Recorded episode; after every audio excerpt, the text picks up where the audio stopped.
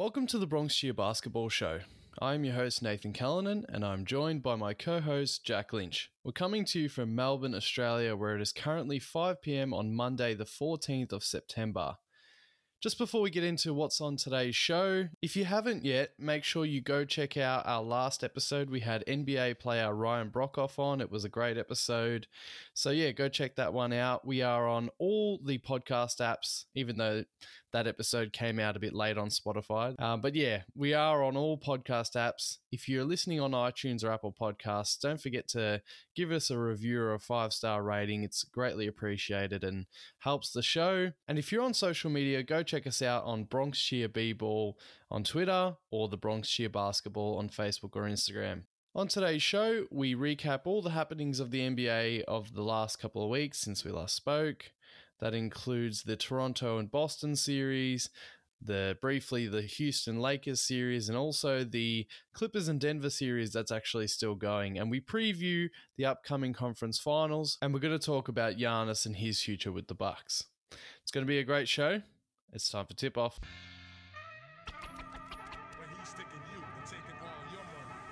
Ladies and gentlemen,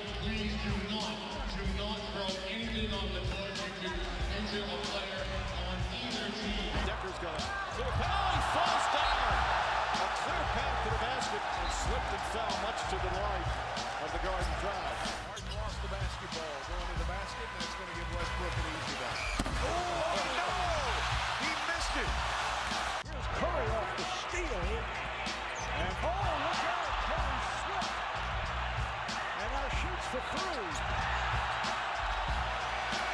That could be a slippery.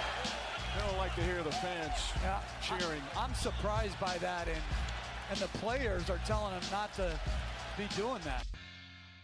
When he's sticking you and taking all your money. Once again, welcome to the Bronx Cheer Basketball Show. I'm joined by, I'm sick of saying this, but a very happy man, JL. How are you, mate?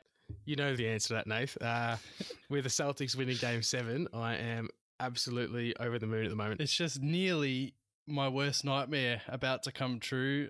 Uh, it looks like it might end up being the Lakers against, I would say, the Celtics in the finals, and I just can't think of anything worse. But anyway, on to more positive news. We'll get to all these all these nightmare teams uh, later on.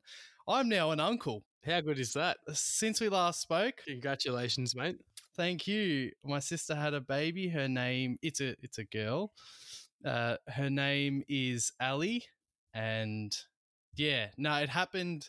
So we released last Tuesday the uh, Ryan Broekhoff pod, and I knew it was coming, but obviously I didn't post it on the page. it's not really basketball related. Um, so yeah, the happy news for me and all our fans that Nafe is now an uncle. Ali is so cute. She was born at 8.05 last Tuesday and she's very small. What were you more excited for, the the rowdy episode or or Ali being born? Uh, it was, well, the good thing was we recorded the Rowdy episode on, on Monday. So the Tuesday was two different days, but me, my family, we just had a, an awesome week last week. And, um, yeah, just, just so happy. So, yeah, I can't choose. but, but anyway, talking about Rowdy, what an episode that was last week. If you haven't heard it yet, go check it out. 220 listens, JL, of that Rowdy episode in the space of a week. We've hit the big time. Phenomenal, phenomenal numbers. No wonder the NBA ratings are down because they're all they're all tuning into us instead. Take 40 minutes out of your week and go listen to us talk to NBA player Ryan Broekhoff in the last episode. Moving on, since we last spoke, Billy Donovan did not accept a two year offer to extend with OKC. He is now, I guess, a free agent, you may call him. So OKC are coachless. And also, just today, Mike D'Antoni and his wife. Did you see that announcement? It was, it was his him and his wife announced Yeah. it. Was was the text? Uh, but Sticking they'll be together. moving on. Yeah, moving on to their to their next chapter. So He's quite old, Mike D'Antoni. Um, I mean, he doesn't. yes, He's he's almost seventy years old. I don't want to say what what number he is. um, so no, he's sixty nine years old and he doesn't look. He looks very good, but I think he's getting to that point now where if he's going to coach, he wants it to be uh, meaningful. And obviously, coaching Houston hasn't gone to plan, so we'll see what happens with that. And it was mentioned by Woj that he will be considered as one of the candidates for the Sixers, but we're not talking about the Sixers around here anymore. The Sixers are negative energy. We'll talk about the Sixers once all the positive energy of real basketball is off our screens. So, We'll be waiting a while for that. yeah. Uh, so, also, Danuel House, Oh, who God. has spells his name with a U, I believe. Danuel Mhm. House Jr. was kicked out of the bubble. Was the first one to be kicked out of the bubble, really, uh, for having a guest in his room. Um, I'm not sure if it was confirmed that it was a female. Was it was a Did you? by all accounts, it was a female COVID 19 officer who was in his room for multiple hours. So uh, I think we can all, we all know exactly what's going on there. Going back to our first episode back, since the bubble came about, I was claiming that surely there's a an erotic entertainment set up in the bubble for the players, but maybe not. Or maybe yes. I still reckon yes. You'll, you'll Um, die on this one. I'll, I'll die on it, man. I'll die. Um, anyway, also onto some awards.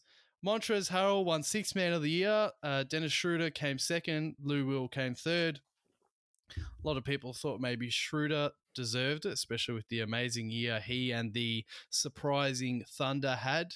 And also the NBA All Defensive Teams were announced, JL. They were. Um, obviously, it's always a always a big one with ten players making it, and a lot of players feeling like uh, they've been snubbed. Um, but overall, pretty good, pretty good lineup this year, from my opinion.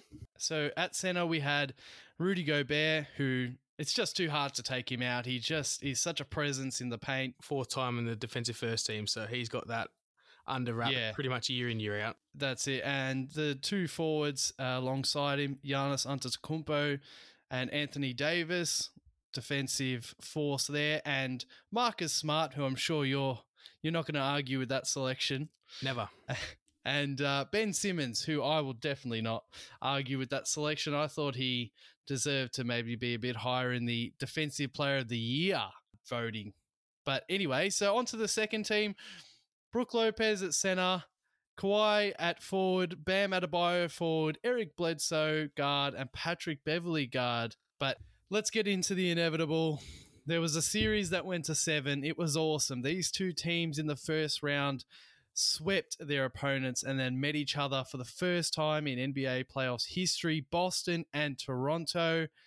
I, I in episode eight, I believe I picked Toronto to win, but then I said that if it goes to seven, Boston will win. So I'll put my flag in that one. Uh, you, what did you say, JL? I said Celtics in seven, and I specifically stated that it'll be the most entertaining series of the entire playoffs. And I think so far I'm right. Yeah, it, it pretty much was. I couldn't believe how good that game six was. It went to double overtime. Obviously, Toronto elimination game for them. They got up by three points in the end. There was eight players in that game that had 50 minutes plus played, and that was a new record. The previous record being six. What did you think of that game six and, and the refereeing, JL? Oh, you already know what I think. I've sent some very, very angry uh, messages to Nath for the last few days. Um, gee, oh, don't even get me started. That was just some of the worst refereeing I've seen in a long time. and thank God Boston won game seven because I probably would have given up on the sport if they didn't. talking about the players and stuff like that. I mean, you had the coach of the year, Nick Nurse, who obviously was the champion last year and Standing on the Who- court. standing on the court. Yes, so there's that one from game six. And then also on the other side, who we both respect as the best coach in the NBA, Brad Stevens. It was awesome coaching. It was a, a tight contest, but it was it was obvious. I, I don't know if I did say this, but I, f- I feel like my my brain did at least that the star power of Boston was going to be. That's why I said in Game Seven because Game Sevens you need bucket getters, and Boston have three bucket getters, especially two Tatum and Kemba. Toronto all series, Siakam and, and VanVleet. Oh, VanVleet when he's missing, he's one of those guys. He doesn't look like an NBA player. Mm. And, and Siakam, as you and I have discussed, this the predictable spin move that he always dives to. Yeah, just Did you see that Siakam finished the series with the worst three point percentage of all time for like a minimum of 30 attempts or something for a series? oh, that's bad. So, yeah, like you said, VanVleet couldn't get it going, but Siakam was just.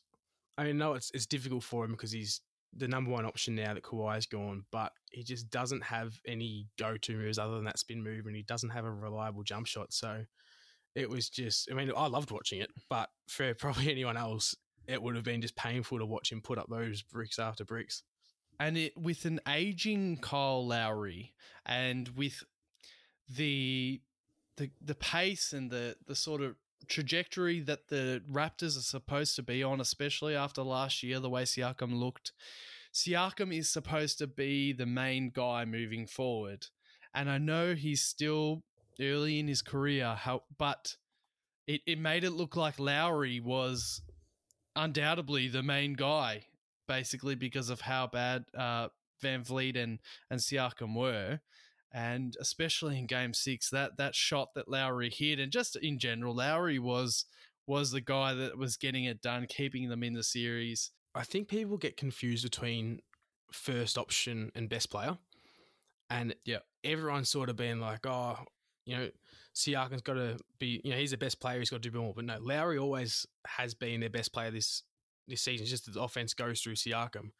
But geez, Lowry stepped up. And I, I hate this player more than probably more more than anyone else in the league. I just can't stand him. More than Harrison Barnes. Oh no.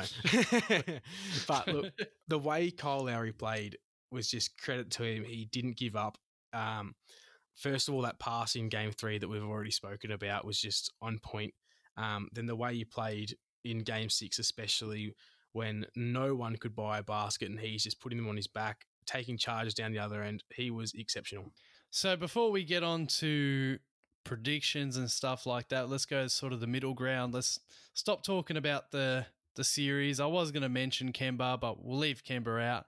They did throw a box and one on him, so we'll, we'll give him an excuse to have a bit of a, a rough series. Give me just give me your just let it out your Boston happiness and who you want to talk about on the on the Toronto series, what you're excited what you're excited about going into you know future rounds, basically round or rounds. Well, we've we've mentioned so many times that Brad Stevens is arguably the best coach in the league, definitely top three for mine. Um, and I thought the way he took Enes Kanter out of the lineup and played Robert Williams was just exceptional for the you know uh, athletic big man, sort of threw Toronto out of the game a little bit. Um, Kemba, like you mentioned, didn't have the series he would have liked, but that doesn't worry me too much going forward. Um, Toronto focused their entire defense on slowing him down and making the rest of the guys beat us. So or beat the Raptors. So I think Kemba will be able to bounce back. Um, Jayson Tatum, I've said this over and over. I don't know how he still gets gets better. Like through the season, if he was, I think he averaged about two point eight assists or something like that, and he's been, you know, having having nights now where he's putting up twenty seven points, but also dishing out six, seven, eight assists. So he just gets better and better. And then my last point was that I just absolutely love Jaylen Brown's confidence. He had two or three games there where he just shot so poorly. Um, there was one game especially, I think it was game five, game four, whatever it was, um, where he was like two for eleven or something like that, and then ended up hitting two big shots down down the stretch. So uh, his mentality to keep going, I think, is so important for Boston. So looking forward to a big series against Miami starting on Wednesday. It's going to be great to keep watching Boston push on and and do well in the postseason.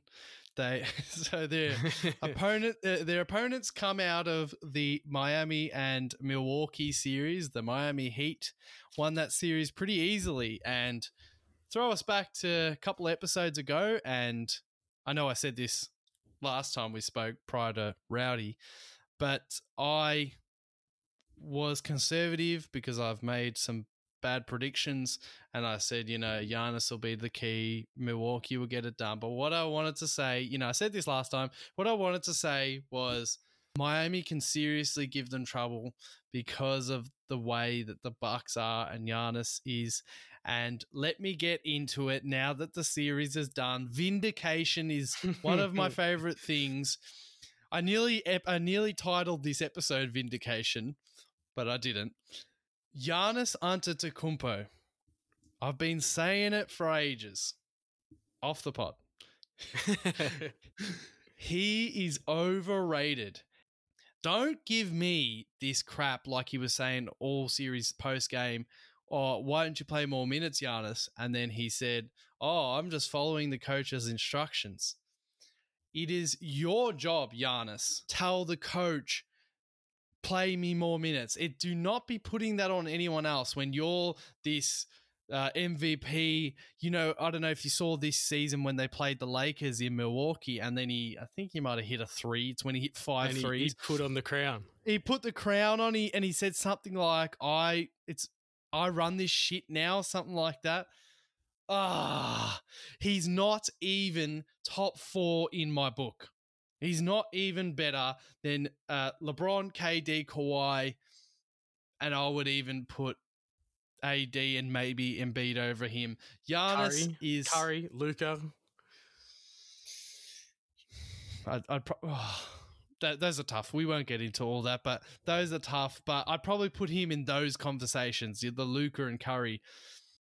And I'm loving it because of the vindication and the fact that even though Philly is on the worst, uh, whatever sort of, this is the worst scenario that could have gone down. The whole we let Jimmy go to try and get Al Horford and beat the Bucks, and then Jimmy Jimmy goes to Miami.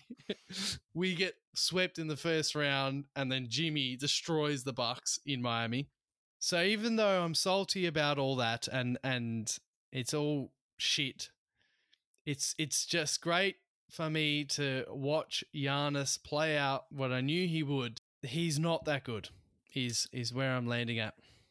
Yeah, well, I mean, we've seen it over and over again with someone like Harden, where playoff performance just play if you know without success in the playoffs, people can start to overlook your regular season success. And we're getting to the point now where it's like, hmm, we've got a big enough sample size. Maybe this player, while they're good, they're easily found out. Um, so what happens from here with Giannis? I mean, who knows his future in general, but for him to be the best player possible, he needs to work on that jump shot. We've spoken about this before, and um, he's struggling to hit his free throws. He can't shoot from outside. He's just trying to bully himself inside, get to the basket. And when that's your only game plan, it's so simple for teams to just build that wall. And you bet I, I thought the Bucks would get away with this series. Um, and you were the one that kept saying to me, nah, Miami's defense will will come through. But you were right. Once when you've when you're one dimensional and you're a one trick pony, it's so simple for teams to shut something like that down. But game one, four of 12. Game two, nice. Well, nice for him, nine of 13. And game three, seven of 12. Not good enough for their game plan, basically. If he's going to get stopped one way or another, one of those ways being getting fouled, he needs to punish them at the free, free throw line. And he just doesn't. It's easy. It's easy to take him out if you have a smart coach, and Spoelstra is a smart coach. Full credit to Erik Spoelstra and the Miami defense there because they shut the Bucks down. And I can keep going on and on and on. We should maybe talk about Miami, but Miami just they just keep proving me wrong in terms of I really didn't think they'd go so far. They're they're awesome shooters and they're just so nimble, so active on offense.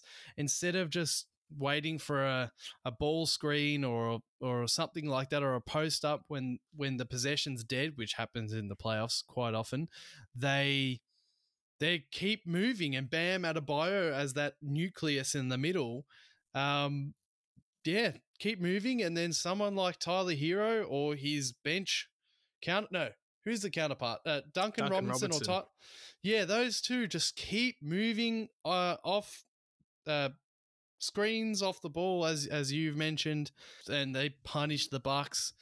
Jimmy was great, but it's more so about the collective with that team, and it's going to be interesting to see how they go. We'll talk about how they might go in a second against the Celtics, but let's talk about what it looks like now, this is going to be a very hot discussion postseason.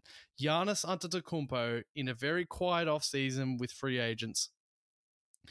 He will be offered by the Bucks a supermax extension. They couldn't offer it to him prior to this offseason. Now is the earliest time they can offer it. And just like Anthony Davis last year, I think it was, he will say yes or no. He will sign it, or he'll say, I'm not going to sign it. My interest is in my interest is to leave. Or he gives himself one more year to decide, but he takes money off the table. That's the Paul George initial way with OKC. That that's what happened. Yeah. I believe so. Yeah, he they convinced him to sort of stay. Toronto couldn't do that with Kawhi. It's not the exact same circumstances, but it's similar. And they they'll have to if he doesn't sign the extension, they Milwaukee will either have to trade him if they think he's going to walk out for free and they want something, or they'll try and convince him all season to to stay, and then he might walk out at the end of next season. He has mentioned various times that he wants to stay at Milwaukee. I think even after game five, he said a bit of a quote about that. He's mentioned also just some sneaky comments that hint at, at maybe being elsewhere. He met the other day with the Bucks ownership to discuss their future. I've got no idea yet. All season I was he's staying. Um, the last few weeks, sort of getting to the point where now where it's like actually maybe not. Um, so for for the sake of the NBA, I hope he does stay because if he leaves, the small like small market teams just have nothing. They're already battling so hard. Um, Yeah. So look, if he fingers crossed he stays. If not, I hope Milwaukee deal him because as a small market team, the only ways you're ever going to win a championship because you're not going to be able to sign free agents is that you luck out on drafting an absolute superstar, make a trade that works in your favor, and then sign some role players because you're never going to get that, you know, that that second person to you know join your team. And if he doesn't attend on saying, you may as well get everything back you can from it and try and try and have success through the draft or find a young player because for them to luck out on the 15th pick and get Giannis won't happen again. I, you, let's just put it out there. Like, if you had to pick, in terms of the trade, I, I don't know. I've got this feeling. If he's going, I reckon he's going to end up at Golden State. I can see it. He's going to end up in Golden State, trade or free agent. They they have this beautiful position for him with Steph and Clay surrounding him. They've got the number two pick in the upcoming draft to trade. They've got Andrew Wiggins to trade. Even yeah, and even if it's free agent, he can you know, in his humble mind, he can he can say that it's not necessarily going to the Lakers or the Clippers, but it is going to a contender that he can help complete. One year's time from now, next September, I reckon he's either going to be a Milwaukee Buck or a Golden State Warrior, but there is other things on the table. I know you love this conversation. You're right. I love it. I love speculation. Now, who know who knows what's going to happen, but it's going to be a fun one to you know be refreshing Twitter every single night for a long time. Moving on to the West. The Lakers, gentleman's sweep of the Rockets, 4 1. What did you think of this one, JL? A series like this shouldn't have that many storylines, but for some reason it did. Like, first of all, what are, what are the Lakers doing in game ones at the moment? It genuinely feels like they're just taking it easy and just looking at what the other team's doing. But like, all right, we've got six more games to beat them here. No worries at all. Yeah. Um, so game one was beautiful for the hot takes. Houston might actually do this. Who would have thought small ball was the way of the future? And then the Lakers shut that down very quickly. Um, but other than that, I didn't think the Lakers.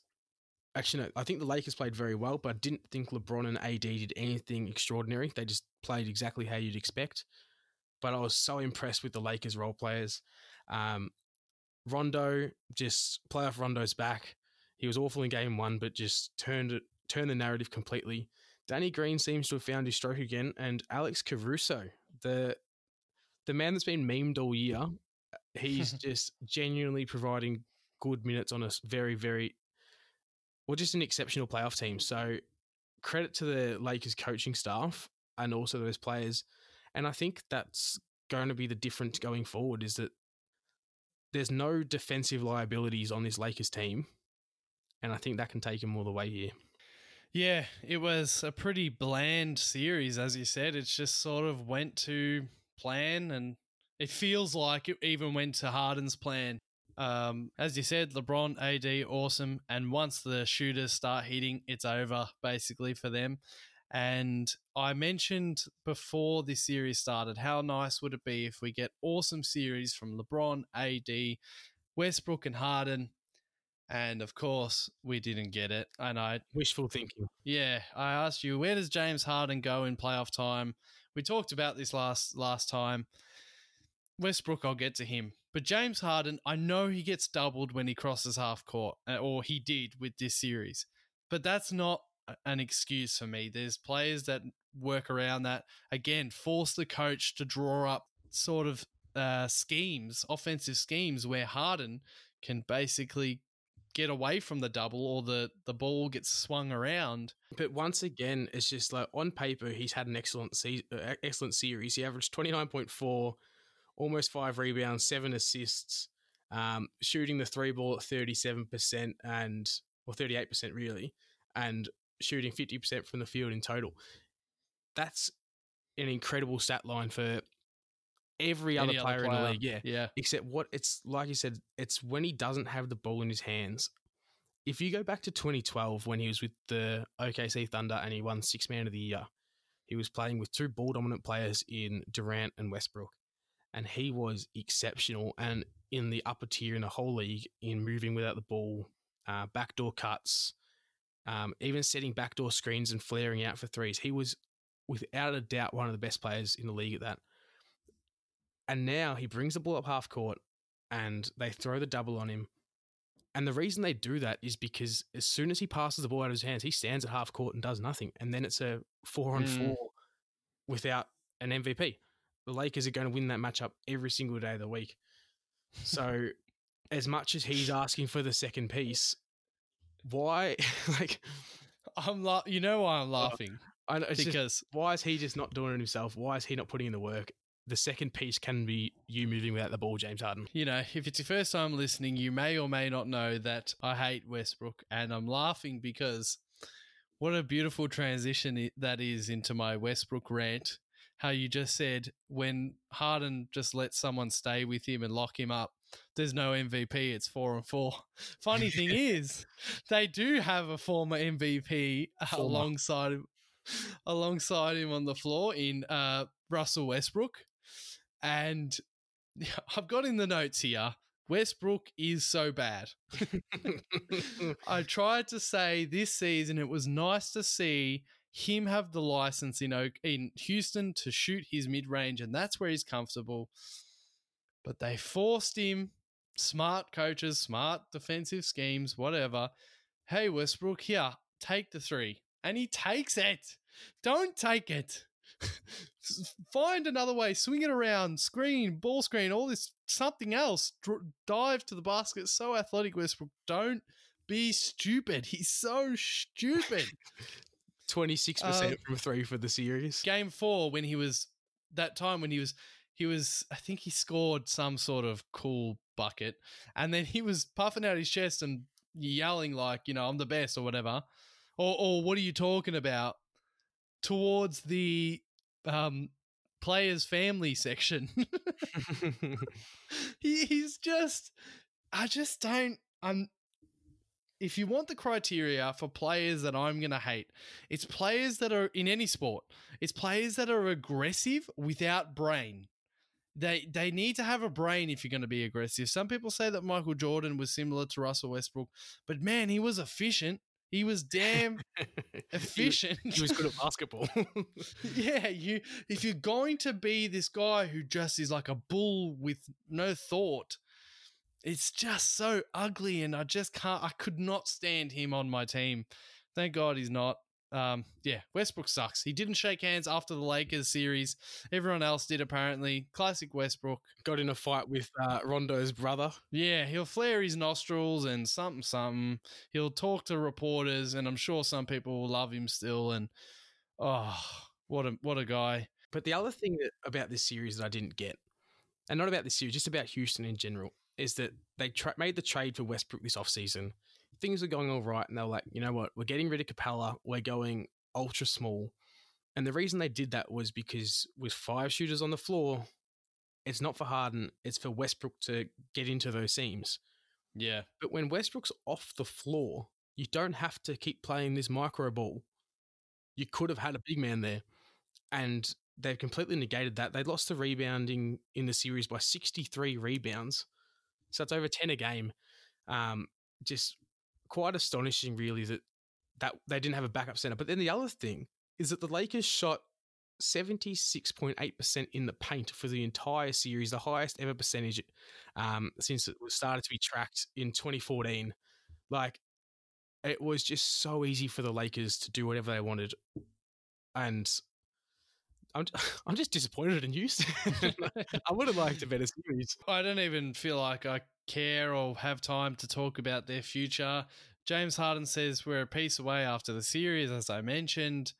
I don't know. I, I just see them going into a whole bunch of nothing, and then eventually maybe Harden's going to get either traded or asked to be traded to some sort of uh, Lakers. What's the what was the Dwight Howard Lakers original 2013 Lakers. They uh, it was just after the Chris Paul trade got vetoed by David Stern.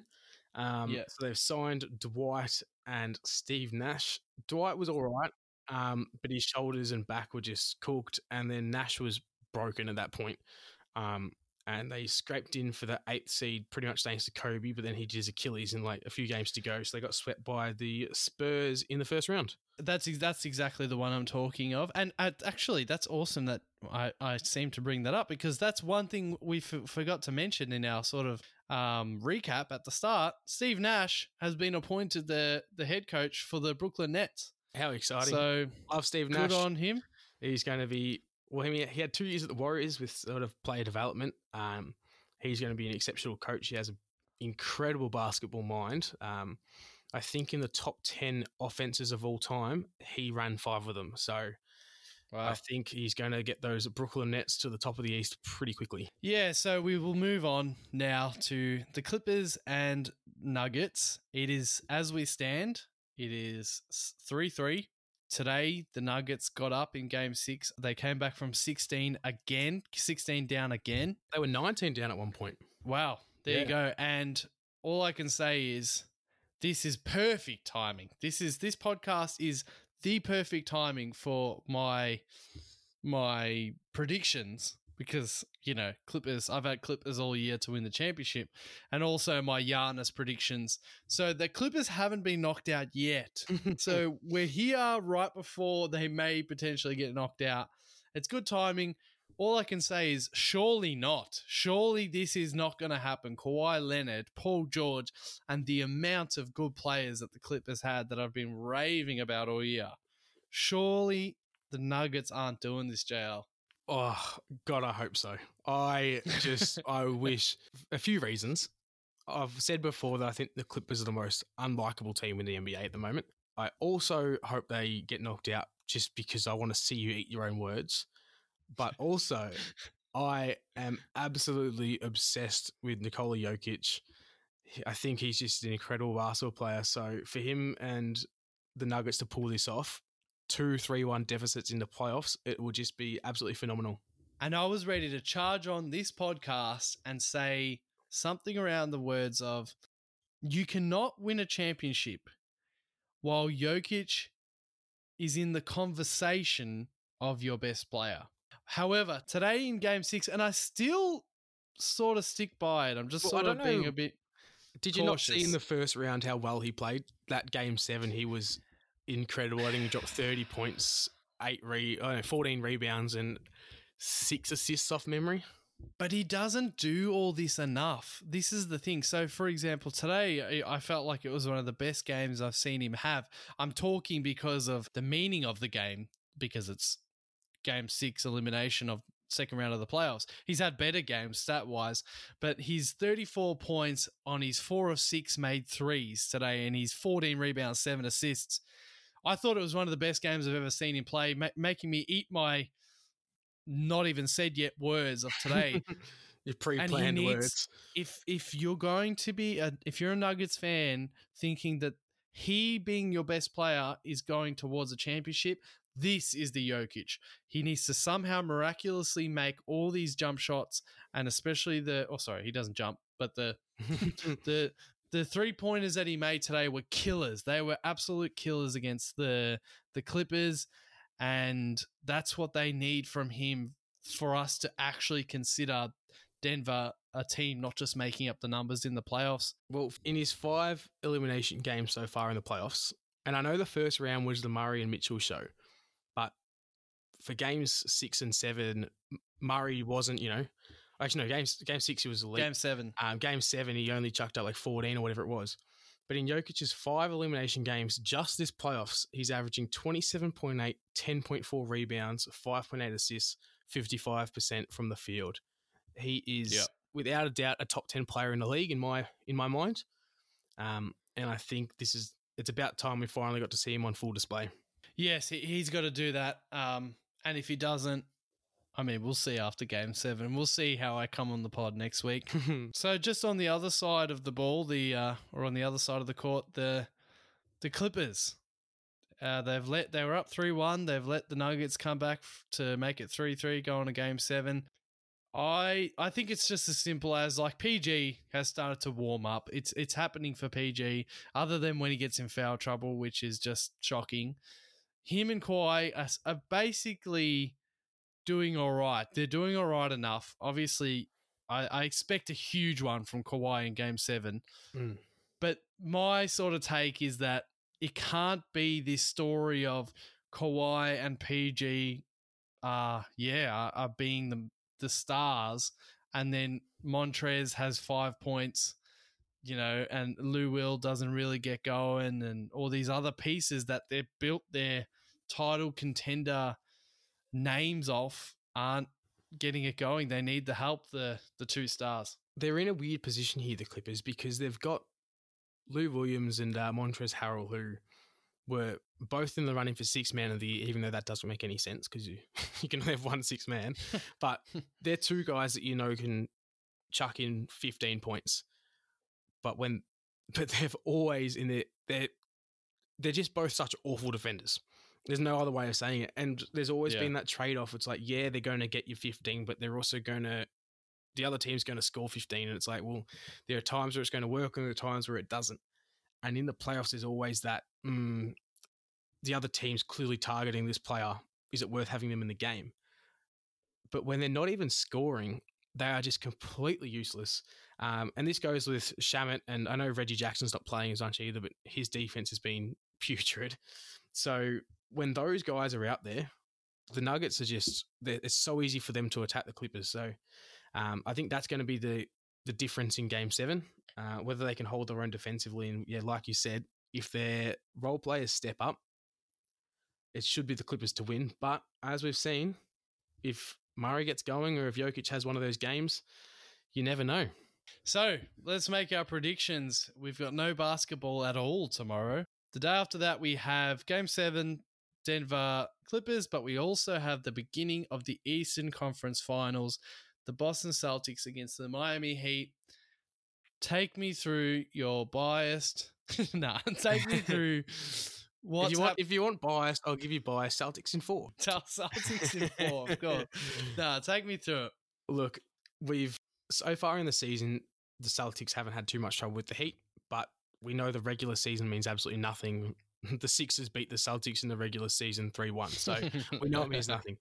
Um, but this matchup's going to be interesting because both teams play quite a similar brand of basketball in a way. It's a lot of ball movement and a lot of player movement. Um, the Celtics are more of a led by Kemba, Tatum, and Brown. There's going to be three guys that are going to score with a few other guys chipping in, whereas Miami are going to have six or seven guys in double digits, and it's going to be quite an even scoring load. Um, but we both know, and we all know that the Heat love shooting the three ball.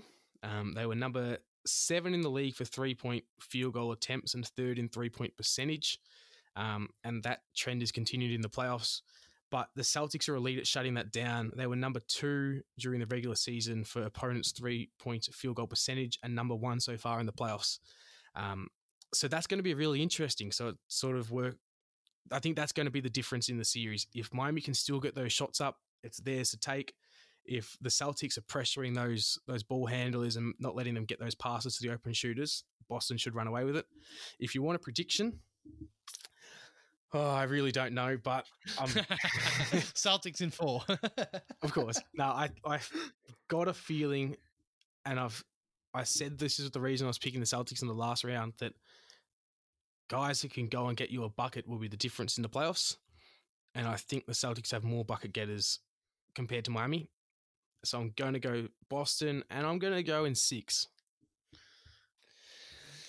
I it's I I honestly just don't have a prediction for this one. It's, so it's so close to call. Yeah, I don't know what. It's not that I don't want to be wrong. I just don't know. It, it's it's as simple as to quote Charles Barkley: "Whoever plays better will win." Um, whoever's game plan works better will get it done. If if the Heat, like they did against the Bucks, if they keep finding ways to just get it off with Duncan Robinson and Tyler Herro and Goran Dragic, if they can keep finding that three open, they'll get it done. Mm. And also, I reckon Jimmy Butler and Goran Dragic, th- that sort of that sort of get your own bucket um, uh, cavalry that the Heat have for me is a bit more enticing than the Bucks, as good as Middleton is. But on the other side, the Celtics, if they if they lock it up, and I trust Brad Stevens to do so, Tatum and Kemba, especially Kemba, he's going to have a good series, I reckon. And yeah, I've got nothing. I've got nothing.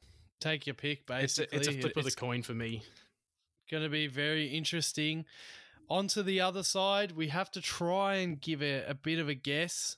What are you thinking? Who are the Lakers? Well, first off, quick one. Who are the Lakers going to play? Clippers, Nuggets, and then tell me about how the Lakers versus Clippers or Nuggets is going to go. I know you're going to say the Clippers, so I'm going to say the Nuggets for, for argument's sake. um, I know that the the Clippers are quite weak in terms of their big man rotation, so I think Jokic in a game seven, he'll be the one to look out for. Um, but in terms of who the Lakers or how they'll match up with both teams, if the Nuggets do win, LeBron will be the difference in the series. I think he'll feast against the smaller defenders. Um, they'll probably throw someone like Gary Harris on him, but LeBron will, you know, they'll, they'll put Gary Harris on him, but LeBron will out out muscle him comfortably, and then they can throw someone like Paul Millsap on him, but then LeBron's got the speed there, so I think that'll be the difference. Whereas AD and Jokic will that'll be so much fun to watch because they're both so different, but also so efficient in what they do. Um, Yeah. Obviously, Jokic is sort of that back to the basket, looking for cutters, throwing the passes, whereas AD's a face up sort of player. Um, and then if the Clippers go through, it's the matchup everyone sort of expected and wanted all all season. LeBron versus Kawhi would just be such a good story because he's sort of the one at the moment trying to take his throne for best player in the league. Um, but then, like I said, the Clippers don't have that big man rotation. So who takes AD? But then on the other side of the coin, if who who slows down Kawhi and PG from the Lakers? So Yeah. there's there's no way of knowing. Um, but just because the Lakers are rested and they've shown so far that they've been more dominant, I'm going to say the Lakers will come out of the West. The Lakers, for me, it's going to be the Clippers. of course, it's going to be the Clippers. uh, I'll, I mean, I'll just mention that if it is the Nuggets, uh, I reckon AD will kill Jokic and LeBron will kill everyone else. Not because Jokic is bad, but one of his shortcomings is defense and uh, being a bit slow. And I think AD will take advantage of that. And as good as the Nuggets' depth is, I just think it'll be AD and LeBron that'll just eat them up, basically. But my real prediction is that it'll be Lakers Clippers.